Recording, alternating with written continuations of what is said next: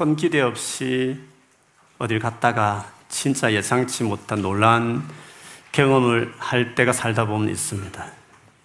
저 같은 경우는 좀 오래된 이야기지만 한국에 제가 그래 젊었을 때, 물론 지금도 젊지만 젊었을 때 제 아내가 그 온누리 교회라는 한국의 나름대로 큰 교회에서 사모대학이라는 그 1년 코스가 있어서 그게 어, 있었던 적이 있었습니다. 그 대학 마지막 강의 때 어, 거기서 남편 목사님들을 다 초청해 주셨습니다. 당연히 저도 이제 같이 가서 마지막 강의를 들었습니다. 근데 그 오신 분이 예수 선도단이라는 YM에서 오랫도록 사역한 60대 중반을 넘고 70을 바라보는 좀 연세 있으신 외국 목사님이셨습니다. 아, 덩치도 있었습니다. 네, 그분이 반을 딱 강의하시고 나머지 반을 각 그 남편 목사님과 아내 사모를 두 팔로 탁 안고 이렇게 기도를 해 주셨습니다. 근데 그분이 예언의 연세가 있는 분이셨습니다. 그래서 그때 저와 아내를 이렇게 안고 기도해 주시면 저에게 그렇게 했습니다. 앞으로 많은 청년들을 대상으로 사역할 것이며 그리고 그 모든 청년들을 선교사로 파송하는 일을 할 것이다. 이런 말씀을 하셨습니다. 물론 그때 영국 온다는 것은 전혀 생각하지 있는 그냥 어떤 교회에서 부목으로 있을 때였습니다. 그런데 돌아보면 유럽에서 가장 많은 청년들이 오고 가는 교회에 제가 서 있고 또 꼭 선교사라는 직을 아니더라도 어디 가든지 예수를 전하는 선교사적인 삶을 살아가는 여러분이 원치 않을지라도 그런 사람으로 세우기 위한 마음으로 어, 꿈 있는 교회에 제가 있습니다. 그냥 적당히 어, 큰 기대 없이 갔지만 저에게는 돌아보면 참 제 사역에 큰 하나님의 뜻을 또 보는 경험이라고 보낼 수 있습니다. 누가복음 1장 2장은 세례 요한의 출생과 함께 예수님의 출생에 대해서 아주 집중으로 어, 설명하고 있는 장입니다. 마리아가 우리 식으로 하면 혼인신고를 하고 법적으로 이제 부부가 되었지만 유대인의 간섭을 따라 1년이든지 좀 더 이렇게 각각 결혼식을 어, 수면서 준비하는 1년의 그 떨어져 있는 기간이 있었습니다. 근데 그 기간에 가브엘 천사가 마리아에게 찾아왔습니다. 네가 어, 곧 임신을 할 거다. 그리고 아이를 낳을 텐데 그 아이는 하나님의 아들이다. 이렇게 말을 했습니다. 당시를 본다면 처녀인 상태에서 아직 남자와 같이 살고 있는 아는 그 중간 상태에서 만약에 임신을 한다는 것은 돌로 맞을 죽을 일이었습니다. 그러나 마리아는 믿음이 있었기 때문에 제가 주님의 여종입니다. 그렇게 되기를 원합니다. 라고 순종했습니다. 막상 순종했지만 임신기가 나오고 구역질이 생기고 몸살기도 있고 배가 불어오는 것 같고 이런 상황에서 이제 모든 것이 불안하고 두려워졌을 것입니다. 누구에게 이것을 이야기할 수 있을까? 성령이 능력으로 내가 잉태해서 하나님 아들을 낳는다 하면 과연 누가 그것을 믿어줄까? 생각해 보면 아찔했을 것입니다. 지금 또 동정녀 탄생 그 기적이 어떻게 가능하냐 해서 안 믿는 많은 분들이 있는데 하물며 그때는 누가 그걸 믿겠습니까? 근데 천사가 그 하는 말 중에 마리아에게 믿음을 갖도록 하기 위해서 사실 먼 친척 엘리사벳, 나중에 세례 요한을 낳은 엘리사벳도 나이가 늙었지만 아이를 낳을 수 없었으나 6개월 전에 임신했다 하면서 이야기해 준 게 있어서 혹시 엘리사벳이면 자기를 이해하겠지 싶어 큰 장거리를 마다하지 않고 엘리사벳을 찾아갑니다. 그녀의 집에 도착했어. 안녕하세요. 인사만 했는데 갑자기 엘리사벳이 태중에 있는 아이가 막 뛰놀면서 엘리사벳은 덩달아, 덩달아 성령 충만해져가지고 아무 말도 않고 인사만 했는데 불구하고 그 가브엘이 말했던 그대로를 엘리사벳이 마리아에게 큰 소리로 너는 복 있는 여자다 하면서 그렇게 소리쳤습니다. 목숨 걸고 순종한 마리아를 하나님은 너무나 신기한 방법으로 어, 그를 위로하고 다시 믿음을 갖게 하는 은혜를 베푸신 것이었습니다. 그리고 로마 역사상 가장 유명한 아우구스투스 황제가 세금을 거둘 목적으로 전 식민지에 있는 사람들에게 원래 원고향을 가서 어, 등록해라. 인구조사를 명령했습니다. 남편 요셉이 베들레헴이 고향이어서 출산을 앞두고 있었지만 그 명령을 따라 베들레헴까지 가게 되죠. 그래서 아주 가난한 농부, 마치 자식처럼 마구간이 집안에 들어있는 그 가난한 그 집에서 아이를 출산하게 됩니다. 바로 그날 저녁이었습니다. 밖에서 베들레헴 밖에서 목동 양을 지켜드는 목자들이 우르르 몰려들어서 구유에 아이가 누워 있는 집이 어디냐 찾다가 드디어 예수가 있는 그 집에 찾아왔어. 기뻐하며 자기들이 천사를 만났고 그 천사가 바로 이 아이가 세상에 기쁨을 가져올 세상의 구주라고 이야기했다고 알려주었습니다. 역시 마리아는 그 소식을 듣고 너무 감격해하고 불안한 그에게 출생하는 바로 그 날에 이 같은 신비로운 일들을 보여주셨습니다. 출세한 지 40이 지났습니다. 유대 율법에 하면 사내 아이를 낳으면 40일 지나서 반드시 그 여인은 성전에 와서 깨끗하게 하는 정결 예식 제사를 드리게 되어 있었습니다. 그것을 기점으로 예수님과 또 아기 예수와 또 남편과 함께 성전에 이제 올라가서 그 제사를 드리려고 했습니다. 가난했기 때문에 보통 양 한 마리 정도 할 만도 한데 너무 가난해서 비둘기 두 마리를 가지고 제사 드리기 위해서 성전을 방문할 바로 그때 마침 시몬이란 나이가 드신 한 노인분이 그 성전에 온 것이었습니다. 그러면서 그 눈에 눈물이 걸성거리면서 그 아이 좀 안아볼 수 있겠느냐고 주었더니 그 아기 예수를 안고 그가 오늘 하나님을 찬양하면서 예언적인 말을 역시 했습니다. 29절에서 32절인데 다시 제가 읽어드리겠습니다. 주님, 이제 주님께서는 주님의 말씀을 따라 이 종을 세상에서 평안히 떠나가게 해주십니다. 내 눈이 주님의 구원을 보았습니다. 주님께서 이것을 모든 백성 앞에 마련하셨으니 이는 이방 사람들에게는 계시하시는 빛이요 주님의 백성 이스라엘에게는 영광입니다 했습니다. 그냥 한 노인이 귀여워서 어린 아이 안아보는 줄 알았는데 그는 그 아이를 위하여 예언을 했습니다. 그 사람의 이름은 우리 읽은 대로 시몬이었고 그에 대한 내용을 보면 그는 어렵고 경건한 정말 하나님 앞에 바르게 살아가는 어, 분이셨고 무엇보다도 이스라엘을 위로할 오랫도록 기다렸던 메시아 그리스도를 기다리고 있었던 어, 분이셨습니다. 그는 성령이 늘 그에게 있었고 그날 또 성령 인도를 받아 성전에 온 것이었습니다. 그런데 하나님께서 오래전부터 그에게 말하기를 네가 죽기 전에 그렇게 약속했던 구약시대 내내부터 수천 년 약속했던 그 그리스도를 네가 볼 것이다. 그런 말씀을 직접 들었습니다. 그때가 언제일지 기다리고 그 나이 때까지 기다렸는데 바로 성령께서 그때가 왔다고 감동을 주어서 성전에 왔는데 그 아이 예수를 본 것이었습니다. 얼마나 감격스럽겠습니까? 그의 고백에 하면 이제 평안히 죽을 수 있겠습니다. 이제 주의 종을 편안히 눈을 감게 해주시는군요. 라고 기뻐했습니다. 마리아에게는 이 같은 모든 것들이 놀라운 기대 이상, 원래 그 했던 목적 그 이상의 하나의 놀란 체험을 주신 것이었습니다. 두 번이나 자신을 그렇게 위로하신 신기한 일을 경험했는데 이번에도 하나님께서 이 놀란 경험을 하게 하셨습니다. 그런데 이 시몬을 통해서 들은 예언의 말씀 가운데 보면 이전에 없던 새로운 말씀이 있습니다. 바로 그것은 이 하나님 아들 예수님이 구원을 베풀어 주시는데 유대인뿐만 아니라 이방인까지도 구원해 주시겠다는 말을 특별히 한 것이었습니다.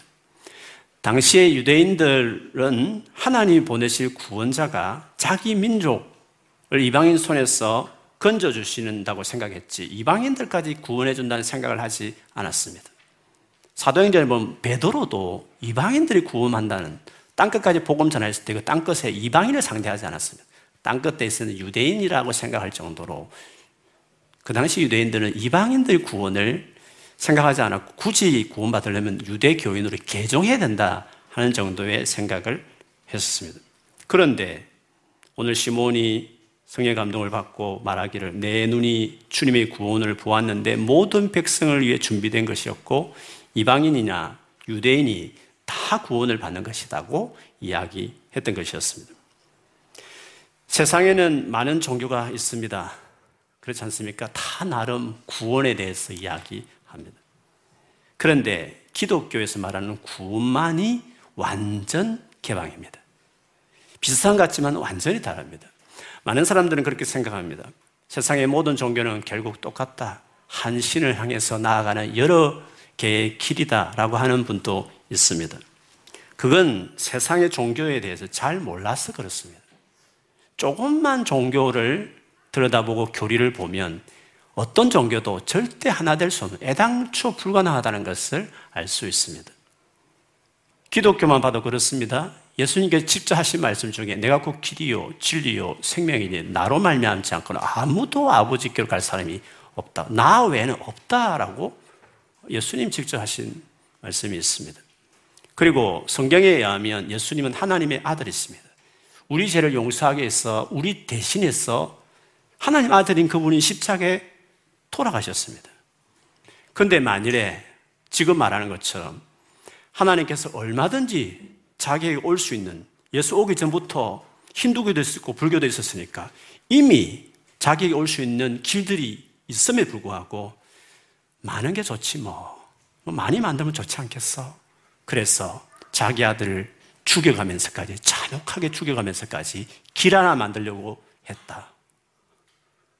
그 신이 진짜 신이라고 한다 치더라도 너무 잔혹하고 정신없고 그런 신은 있다 해도 믿을 이유가 없는 신이 될 것입니다. 자기 아들을 죽였어야 됐다는 것은 그것이 그것밖에 길이 없기 때문에 그랬을 때는 이해될 수 있지만 여러 가지 길 중에 하나다 있을 수 없는 말입니다. 이슬람교를 봐도 마찬가지입니다. 그들 역시도 전도하면 다 예수 믿는다고 합니다. 그러나 기독교에서 제일 중요한 핵심이 세 가지가 뭡니까? 하나님 아들이 사람이 되어 오셨다. 그 하나님 아들이 우리 위해 십자가에 돌아가셨다. 그런데 그 아들이 죽었다가 3일 만에 살아났다. 이 세 가지만 안 믿습니다. 근데 어떻게 기독교와 이슬람교가 동일하게 하나님께 나아간다고 말할 수 있습니까? 힌두교가 되게 열린 포용적인 종교같이 보입니다. 그런데 여러분, 그 힌두교 메인을 가지고 있는 인도의 카스트 제도라고 해서 사람이 태어날 때도 완전히 서로 다른 종류처럼 하는 계급을 만든다는 것을 보십시오. 그들의 교리와 관계없이 가장 폐쇄적인 종교인 것입니다. 이런 힌두교가 문제가 있어서 떨어져 나온 불교는 근본적으로 무신론입니다. 고통의 원인이 내 안에 있는 욕망 때문이라고 생각해서 그 욕망을 멸하기 위해서 여덟 가지 바른 길이라 해서 팔정도가 있 다고 하고 그 길 하나에 이르기 위해서 지켜야 될 규칙이 수백 가지가 넘습니다. 그래서 가장 중요한 메인 종교 몇 가지만 언급했지만 각 종교의 가장 중요한 교리만 간단히 비교해도 절대로 서로 하나 될 수 없다는 것이 분명합니다. 그래서 모든 종교는 결국 똑같다고 생각하는 것은 각 종교에 대해서 전혀 지식이 없는 사람이거나 아니면 안 다치더라도 그들이 각 종교가 뭐라고 하든지 간에 싹 무시하고 하나 되는 게 좋지라고 하는 억지로 스스로 억지를 부리는 말에 지나지 않습니다. 기독교가 포용력이 없고 유독 다른 종교에 비해서 자기만 옳다고 주장한다고 말하지만 조금 전에 말씀드린 것처럼 사실 모든 종교가 다 구원받는 것은 자기밖에 없다고 말하기 때문에 굳이 기독교만 그렇다라고 하는 말은 되지 않습니다. 일단 그것은 제쳐두고 그런데 어떻게 구원을 받는가 했을 때 비교를 해보시면 기독교 구원만 유일하게 열려 있지 세상의 모든 종교는 종교에서 말하는 구원은 다 폐쇄적입니다. 기독교를 제외하고 모든 세상의 종교의 구원에 대한 공통점이 뭡니까? 주어진 계명과 규칙을 지켜야 구원을 받는다고 이야기하는 것입니다. 그런데 우리 하나님은 어떻습니까? 마치 부모와 자식 사이에 정말 조건 없이 사랑하는 관계에서 말하는 식으로 설명합니다. 상식적인 것이죠.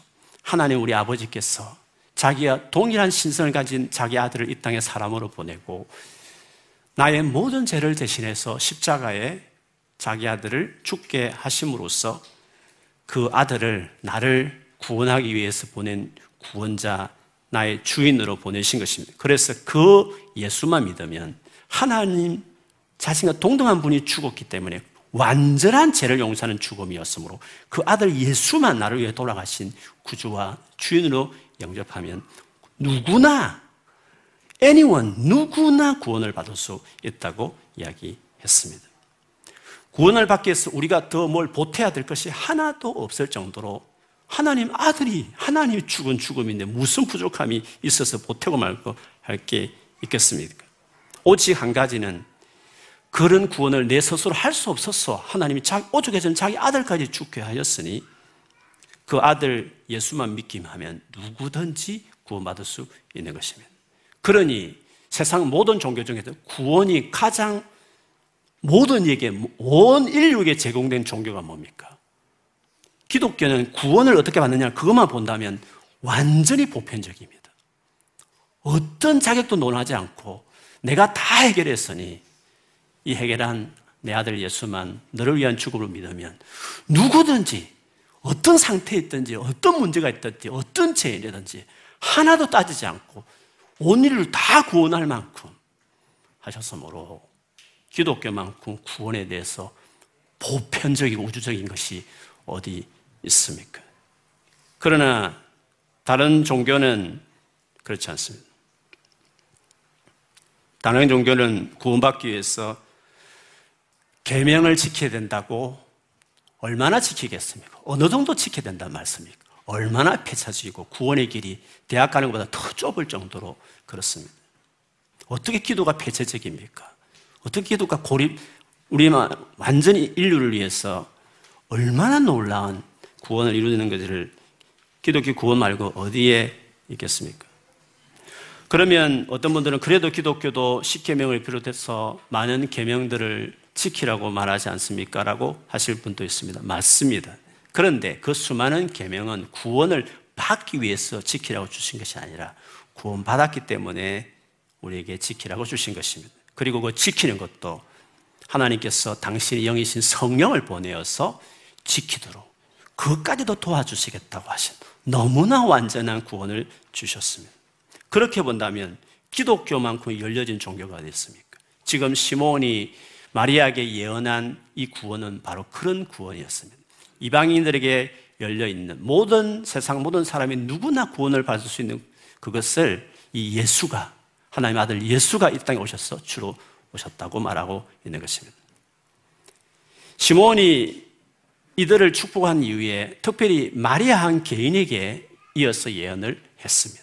34절, 35절에 시몬이 그들을 축복한 뒤에 아기의 어머니 마리아에게 말하였다. 보십시오. 이 아기는 이스라엘 가운데 많은 사람을 넘어지게도 하고 일어서게도 하려고 세우심을 받았으며 비방맞는 표징이 되게 하려고 세우심을 받았습니다. 그리고 칼이 당신의 마음을 찌를 것입니다. 그리하여 많은 사람의 마음속 생각들이 드러나게 될 것입니다. 이 말씀을 보면 요즘은 그렇습니다. 장차 네가 날 아들 예수가 핍박을 받고 십자가에 죽게 될 것이기 때문에 내가 그것 때문에 마치 칼이 네 마음을 찌르듯이 고통을 당할 것이다 라는 식으로 마리아에게 한 말이었습니다. 근데 좀 더 자세히 살펴보면 이 예수님이 많은 사람을 넘어지게도 한다고 했습니다. 또 일어서게도 한다는 말씀을 하셨습니다. 호불호가 있는 것입니다. 정말 좋아하는 사람이 있고 정말 걸림돌이 될 만큼 싫어하는 사람도 있을 것이라는 이야기를 했습니다. 아니, 하나님 편에서 누구나 구원받을 수 있게 열어놨는데 어떤 사람은 구원을 받지만 왜 그 쉬운 구원을 어떤 사람은 넘어진다는 말씀입니까? 하나님은 절대로 구원에 대해서 폐쇄적으로 하지 않습니다. 누구든지 받을 수 있게 하셨지만 사람이 스스로 폐쇄적이 되어버린다는 말씀입니다. 이유가 뭘까? 왜 그렇게 되었을까? 예수께서 하신 말씀과 보충해서 좀 설명드리면 이렇습니다. 요한복음 3장 16절에서 20절입니다. 그 유명한 16절. 하나님이 세상을 이처럼 사랑하사 독생자를 주, 셨어요 누구든지, anyone, 누구든지 그 예수를 믿으면 멸망하지 않고 영생을 얻을 것이라고 했습니다. 이어서 보면 이런 말씀이 나옵니다. 하나님께서 아들을 세상에 보내신 것은 세상을 심판하시는 것이 아니라 아들을 통하여 세상을 구원하시려는 것이다. 아들을 믿는 사람은 심판을 받지 않는다. 그러나 믿지 않는 사람은 이미 심판을 받았다. 그것은 하나님의 독생자 이름을 믿지 않았기 때문이다. 심판을 받았다고 하는 것은 빛이 세상에 들어왔지만 사람들이 자기들의 행위가 악함으로 빛보다 어둠을 더 좋아하였다는 것을 뜻한다. 악한 일을 저지른 사람은 누구나 빛을 미워하며 빛으로 나오지 않는다. 그것은 자기 행위가 드러날까 보아 두려워하기 때문이라고 이야기를 했습니다. 사람이 무슨 악이 있기에 왜 거저 주는 구원에 불구하고 그 선물도 하나 받지 못한 그 선물 대신 예수님을 거절하는 것일까 하는 것입니다. 악한 것이란 것은 보통 모든 인간관계에서 일어나는 나쁜 행동을 말합니다. 관계 안에서 일어나는 모든 나쁜 행동이 보통 우리는 악이라고 이야기합니다. 만일에 하나님이 계시면 그 하나님과 관계가 있는 거 아닙니까? 그러면서 이 우주 속에서 가장 큰 죄는 뭡니까? 가장 큰 관계이신, 가장 큰 어린이신 하나님과의 관계에서 저지른 악이야말로 가장 큰 죄가 될 것입니다.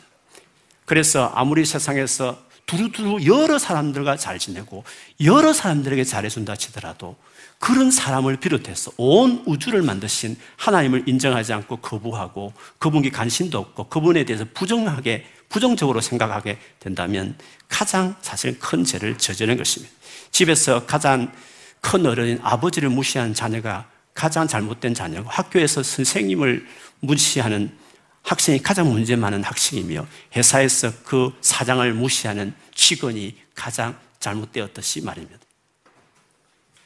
인간관계든지 하나님과의 관계든지 이렇게 마땅히 존경하고 인정해야 될 권위를 무시하는 이유가 있습니다. 왜 그렇겠습니까? 교만해서 그렇겠습니다. 자신이 모든 것의 주인이 되었기 때문에 그런 것입니다. 그런 태도로서는 모든 관계가 다 어렵습니다. 그런데 이런 태도가 처음 우리 인간에게 생기기 시작한 것은 첫 인간이었던 아담과 하와가 첫째라고 말하는 그 선악을 알게 하는 나무, 하나님의 그만 나무를 심심풀이로 그건 해볼까 해서 한 것이 아니라 죽는다는 말을 듣고도 엄청난 결정을 하면서 그거 따먹을 때 동기가 있었습니다. 하나님이 된다. 될 수 있다는 말을 듣고 하나님이 되겠다는 의지를 가지고 단순히 과일 하나 따먹은 정도가 아니라 완전히 하나님을 등 돌릴 생각 가지고 자기가 하나님이다. 자기가 삶의 센터가 되겠다는 결심으로 그 일을 했습니다. 그 이후로 그의 후손인 우리 모두는 태어날 때부터 오토매틱하고 내가 인생의 주인이다. 내 인생은 내 것이다. 나는 소신껏 산다. 나의 행복을 위해서 나는 인생을 산다. 나와 내 가족만 위해 살 것이다. 인생에 완전히 자기가 주인이 되어서 살아가는 그 죄. 하나님을 완전히 도려내고 여전히 아담과 하와가 지었던 그때 그 죄의 태도를 그대로 내가 이어받았어. 모든 공부를 할 때든지 직장을 다닐 때 무슨 선택하든지 순전히 자기를 위해서 자기가 하나님이니까 내가 인생의 주인이니까 나를 위해서 살아가는 그 태도, 그것을 성경은 가장 큰 죄라고 이야기하는 것입니다. 그렇기 때문에 하나님이 주신 구원을 얻는 것은 하나도 어렵지 않습니다. 어려운 이유는 단 한 가지입니다. 내가 주인의 자리에서 내려오지 않으려니까 어려운 것입니다. 그래서 구원도 내가 뭔가 노력해서 열심히 계명을 지켜서 받는다고 하는 타 종교가 또 마음에 끌리고 아무것도 하지 않더라도 받아들이기만 한다는 그것이 이상하게 불편하게 되어서 너무 쉬운 구원을 불구하고 그 예수님 통한 구원을 받지 못하고 오히려 넘어지는 자들, 오히려 덜커덕 넘어지는 그래서 오히려 그런 예수를 미워하는, 이유 없이 미워하는, 죽어줬다는데 불구하고 이유 없이 싫은 이상한 마음을 갖는 사람이 되어 버린 것입니다. 그래서 예수 그리스도가 우리 주신 이 구원 앞에 이 예수님 앞에서 우리가 어떤 존재인지 내 마음이 어떤지를 드러내게 된다라고 이야기했습니다. 몰라서 안 믿는 경우야 알아가면 해결될 것이지만 뭘 믿고 마시고 할 게 있어 뭘 의지하고 믿고 살아 라고 생각하면 선물로 주어진 구원도 거절할 수 있는 것입니다. 최근에 어, 어떤 집사님과 같이 식사할 기회가 있었습니다. 그런 집사님이 그런 고백을 하시더라고요. 프로그래밍을 하시는 분이신데 몇 년간 나이가 이제 들어가는데 내가 언제까지 이거 하겠나 싶어서 그 일을 하는 관리하는 직으로 이제는 전환해야지 나이가 들어서 그런 마음으로 관리직 하는 어떤 직장으로 이제 옮기셨대요. 근데 관리직이란 그렇습니다. 영국 사람은 회의도 많은데 관리직은 더 회의가 많습니다. 하루 종일 미팅하고 막 이야기하다 보니까 질린 겁니다. 이건 내 스타일이 아니야. 차라리 내가 프로그램 개발하고 하는 게 낫다 싶어서 다시 옛날 그 직으로 하는 그 직장으로 다시 이제 옮기셨대요. 근데 이 몇 년의 공백 기간이 너무 길어서 그 감각이 이제 없어진 거죠. 그래서 지금 몇 달을 하는데 불구하고 너무 스트레스를 받고 자기 생에 이렇게 힘든가 할 만큼 직장의 스트레스를 이제 경험하신다고 하셨습니다. 그런데 나이가 들어서 더 그런지 모르지만 마음이 너무 안정이 안 되고 불안한 겁니다. 생각 같았으면 좀 하면 될 거야. 뭐 계속 하다 보면 익숙해질 까 싶은데 생각하고 이 감정하고 따로 노는 겁니다. 아, 이래서 정서적으로, 정신적으로 힘들어 할 수 있겠구나. 자기 한 번도 그 생각을 해본 지 않고 왜 생각하고 마음이 따로 놀지? 어, 진짜 이거 생각대로 안 될 수도 있구나라는 것을 생각하면 되게 두려웠다고 하셨습니다. 그렇지만 그동안 또 믿음이 있어서 그 마음이 들 때마다 하나님께 엎드리고 기도하면서 그걸 자꾸 보호하고 있다고 내가 이런 믿음이 없었다면 아마 남들처럼 심각한 어떤 정신적인 문제가 될 수 있을 거다 할 만큼 그런 고백을 하셨습니다. 여러분 나이가 들어갈수록 지금하고 지금 괜찮을지만 완전히 새로운 환경에 접하게 되면 내가 가진 마음이고 내 감정이고 내 육체지만 내 스스로 안 될 수 있는 상황도 만날 수가 있는 것입니다. 그래서 우리는 내가 인생의 주인을 살아가는 것은 너무 어리석을 뿐만 아니라 위험천만한 일이 될 수 있습니다. 그러나 성경에서 너무나 명백하게 하나님께서 우리를 사랑하셔서 우리 인생을 행복하게 만들어주기 위해서 모든 것을 완벽하게 준비를 끝내셨습니다. 자신이 하나밖에 없는 아들까지 우리와 같은 사람으로 태어나게 하시고 이방인이든지 유대인이든지 노예든지 주인이든지 여자든지 남자든지 관계없이 누구든지 가릴 것 없이 예수를 통해서 구원받게 하시고 그렇게 믿게 되면 그 이후에 항상 기뻐하고 모든 일에 감사할 수 있는 놀라운 삶으로 우리를 이끌어 주시겠다. 그런 선물, 그런 인생을 내가 너에게 만들어 주겠다고 하실 정도였습니다. 근데 그것이 그냥 받아들이기만 하면 되는 것입니다. 하나님을 내 삶의 주인으로 모셔드리기만 하면 되는 것입니다. 원래 하나님은 주인이니까, 원래 주인 그 위치 들고 받아주기만 하면 그분이 나를 구원하게 대신 보내신 그 예수님이 나를 돌아가신 주인으로 나의 구주로 받아들이기만 하면 된다고 이야기했습니다. 그 이후에 여전히 힘든 일들이 많고 여전히 나의 연약함이 있기 때문에 그때마다 의지하고 살면 그 하나님께서 도와주신다고 말했습니다. 그래서 아무리 힘든 세상이지만 행복하게 살아갈 수 있다. 힘들지만 끝내고 완전히 바르게 살아갈 수 있는 사람을 될 수 있다고 이야기하는 거예요. 그래서 오늘 예수님이 가져온 구원을 위로, 위로를 기다리고 있었는데 위로란 말을 썼습니다. 만일에 여러분 이것을 맛보아 보십시오. 그러면 시몬과 함께 뒤에 나오는 성전에서 또 다르게 예수를 알아본 안나처럼 세상을 살아가게 될 것입니다. 안나는 처녀였다가 결혼했는데 7년 만에 남편이 죽어서 가부가 되어서 84세의 나이가 될 때까지 성전에 머물면서 하나님이 보내신 구원자를 기다리고 있었던 한 할머니 같은 여, 예언자였습니다. 그런데 그도 예수님을 만났습니다. 그 나이를 본다면 이제 살아남을 이제 남은 생애가 얼마 되지 않았을 텐데 불구하고 그 남은 시간들을 예루살렘에서 이 구원을 기다리고 있는 많은 사람들에게 자기가 만난 이 아기 예수가 그리스도라는 것을 증거하면서 살았다고 이야기했습니다. 제 나이쯤 되면 은퇴를 많이 생각합니다. 노년의 삶을 많이 생각합니다. 여러분하고 제가 나이 차가 얼마 안 나니까 여러분도 은퇴를 사실 생각을 어, 해야 됩니다. 노년에 은퇴하면 뭘 할까? 할 일 없어 노인정이나 기웃거리고 돈이 좀 있으면 동창 모임 가서 폼 내고 더 돈이 있으면 못 다녔던 전 세계 관광지를 훑으면서 다니면서 노년을 여러분 보내시면 좋겠습니까? 예수를 아는 사람은 예수님이 주신 이유가 뭔지를 아는 사람은 내 힘으로 아무래도 안 되었는데 그 예수가 나를 살려내고 내 삶을 지탱시키고 풍성하겠다는 것을 경험한 인생을 일찍 20대부터 경험하고 살기 시작하고 그때부터 수년간 살아오면서 몇십 년을 예수에 대한 지식을 가득 쌓은 인생이 되었다면 그 지식과 그 주님과 함께 살아오면서 경험했던 수많은 경험을 가지고 마지막 그 은퇴의 나이를 가까우는 그 저문은 70대, 80대, 90대의 시간을 이 예수를 전하면서 아마 살아가는 사람이 될 것입니다. 마지막 병석에서 숨을 헐떡이고 마지막 말을 할 수 있는 그 기운이 남아있으면 옆에서 보조하는 간호사에게 마지막까지 예수를 전하면서 살아가는 인생이 될 것입니다. 왜? 그 예수가 그녀에게도 위로자가 될 수 있는 유일한 분이 되시기 때문에 우리는 혼자서 살아갈 수 없는 너무 연약하고 혼자서 아무리 다부지게 최선을 다해 살아도 감당할 수, 할 수 없는 상황과 그런 일도 만날 수 있기 때문에 우리는 누구에나 할 것 없이 이 예수를 전해야 되고 이것이 그들에게 꼭 필요한 분이시기 때문에 이분을 전하는 것만큼 보람 있는 노년의 삶이 어디 있겠습니까?